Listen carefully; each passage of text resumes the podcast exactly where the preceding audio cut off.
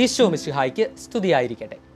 പ്രിയപ്പെട്ട കൂട്ടുകാരെ നാളെ പെസഹ വ്യാഴാഴ്ചയാണ്.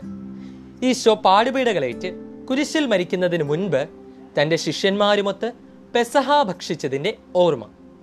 ചരിത്രത്തിലെ ആദ്യത്തെ വിശുദ്ധ കുർബാനയർപ്പണമായിരുന്നു അന്ന് നടന്നത്. പെസഹായുടെ നാളിലാണ് ഈശോ തന്റെ പൗരോഹിത്യം സ്ഥാപിച്ചത്. അതുകൊണ്ട് തന്നെ ഇന്ന് ഇടവക വൈദികരുടെ മധ്യസ്ഥനായ വിശുദ്ധ ജോൺ മരിയ വിയാനിയെക്കുറിച്ചുള്ള കഥ പറയാം. ഫ്രാൻസിലെ ഒരു ചെറിയ പട്ടണമായിരുന്ന ലയോൺസിലാണ് ആയിരത്തി എഴുന്നൂറ്റി എൺപത്തി ആറ് മെയ് എട്ടാം തീയതി വിശുദ്ധ ജോൺ മരിയ വിയാനി ജനിച്ചത്. അദ്ദേഹത്തിന്റെ മാതാപിതാക്കൾ ഭക്തരും അധ്വാനശീലരുമായിരുന്നതിനാൽ അവൻ സൽസ്വഭാവിയായി വളർന്നു വന്നു. അന്നത്തെ കാലത്ത് ഫ്രാൻസിൽ ഫ്രഞ്ച് വിപ്ലവം നടന്നുകൊണ്ടിരുന്നതിനാൽ പൊതുവായ വിശുദ്ധ ബലിയോ ആരാധനയോ ഒന്നും ഉണ്ടായിരുന്നില്ല എന്നാൽ വിയാനി കുടുംബം ഒളിത്താവളങ്ങളിൽ നടന്നുകൊണ്ടിരുന്ന വിശുദ്ധ ബലിയിൽ പങ്കെടുത്തിരുന്നു. അതിനാൽ തന്നെ ഒരു ചെറുപ്രായത്തിൽ വൈദികനാകണമെന്ന് കൊച്ചു വിയാനിക്ക് ആഗ്രഹമുണ്ടായി. പരിശുദ്ധ അമ്മയോട് അതിയായ ഭക്തി വിശുദ്ധ ജോൺ മരിയ വിയാനിക്ക് ഉണ്ടായിരുന്നു. ജോൺ മരിയ വിയാനി തന്റെ പത്തൊമ്പതാമത്തെ വയസ്സിൽ സെമിനാരിയിൽ ചേർന്നു. പഠനകാര്യങ്ങളിൽ അദ്ദേഹം പിൻപനായിരുന്നെങ്കിലും അദ്ദേഹത്തിന് നല്ല ദൈവഭക്തിയുണ്ടായിരുന്നു. അദ്ദേഹത്തിന് തിരുപ്പട്ടം നൽകേണ്ട ഘട്ടം വന്നപ്പോൾ യാതൊരു അറിവും പാണ്ഡിത്യവുമില്ലാത്ത വിയാനിയെ വൈദികനാക്കുന്നത് അധ്യാപകർ എതിർത്തു. എന്നാൽ അവിടുത്തെ മെത്രാനച്ചൻ പറഞ്ഞു അറിവിനെയും പാണ്ഡിത്യത്തെയും കാളും ദൈവഭക്തിയുള്ള വൈദികരെയാണ് സഭയ്ക്ക് ഇന്ന് ആവശ്യമെന്ന്. അങ്ങനെ ആയിരത്തി എണ്ണൂറ്റി പതിനഞ്ച് ഓഗസ്റ്റ് പതിനഞ്ചാം തീയതി വിശുദ്ധ ജോൺ മരിയ വിയാനി വൈദികനായി.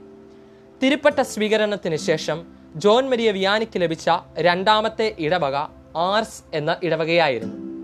അക്കാലത്ത് എല്ലാ തരം പാപങ്ങളുടെയും കേന്ദ്രമായിരുന്നു ആർസ്. അവിടുത്തെ ജനങ്ങൾ ഞായറാഴ്ച കുർബാനയിൽ പങ്കെടുക്കില്ലായിരുന്നു. ഇതിന്റെ കാരണം അന്വേഷിച്ചപ്പോൾ അവർ പറഞ്ഞു ഞങ്ങൾക്ക് വയലുകളിൽ ജോലിയുണ്ടെന്ന്. പിറ്റേ ദിവസം മുതൽ വിയാനി അച്ഛൻ ഇടവക ജനത്തിന്റെ കൂടെ വയലുകളിലേക്ക് ഇറങ്ങി. അദ്ദേഹത്തിന്റെ പരിശ്രമം മൂലം ജനങ്ങൾ വിശുദ്ധ കുർബാനയ്ക്ക് എത്തിത്തുടങ്ങി. അദ്ദേഹം ഒരു താപസ ജീവിതമായിരുന്നു അവിടെ നയിച്ചിരുന്നത്. ഒരുപാട് നേരം അദ്ദേഹം കുംഭസാരങ്ങൾ നടത്തി. ആർസിലെ മാനസാന്തരങ്ങൾ കണ്ട് പിശാശ് അച്ഛനെ കടന്നാക്രമിച്ചു. അച്ഛന്റെ കട്ടിലിന് തീ വെച്ചു. അച്ഛന്റെ ജനസമ്മതിയിൽ അസൂയ പൂണ്ടവർ അദ്ദേഹത്തെക്കുറിച്ച് അപവാദങ്ങൾ പറഞ്ഞു പരത്തി. വിയാനി അച്ഛൻ അവരോടെല്ലാം ക്ഷമിച്ചു.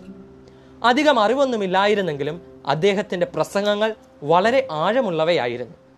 അദ്ദേഹത്തിന്റെ ശ്രമഫലമായി ആർസ് ഒരു വിശുദ്ധ നഗരമായി മാറി. ആയിരത്തി എണ്ണൂറ്റി അൻപത്തി ഒൻപത് ഓഗസ്റ്റ് നാലിന് വിയാനി അച്ഛൻ മരിച്ചു. അദ്ദേഹത്തിന്റെ ശരീരം ഇന്നും അഴുകിയിട്ടില്ല. അദ്ദേഹത്തെ പതിനൊന്നാം പിയൂസ് മാർപ്പാപ്പ വിശുദ്ധനായി പ്രഖ്യാപിച്ചു.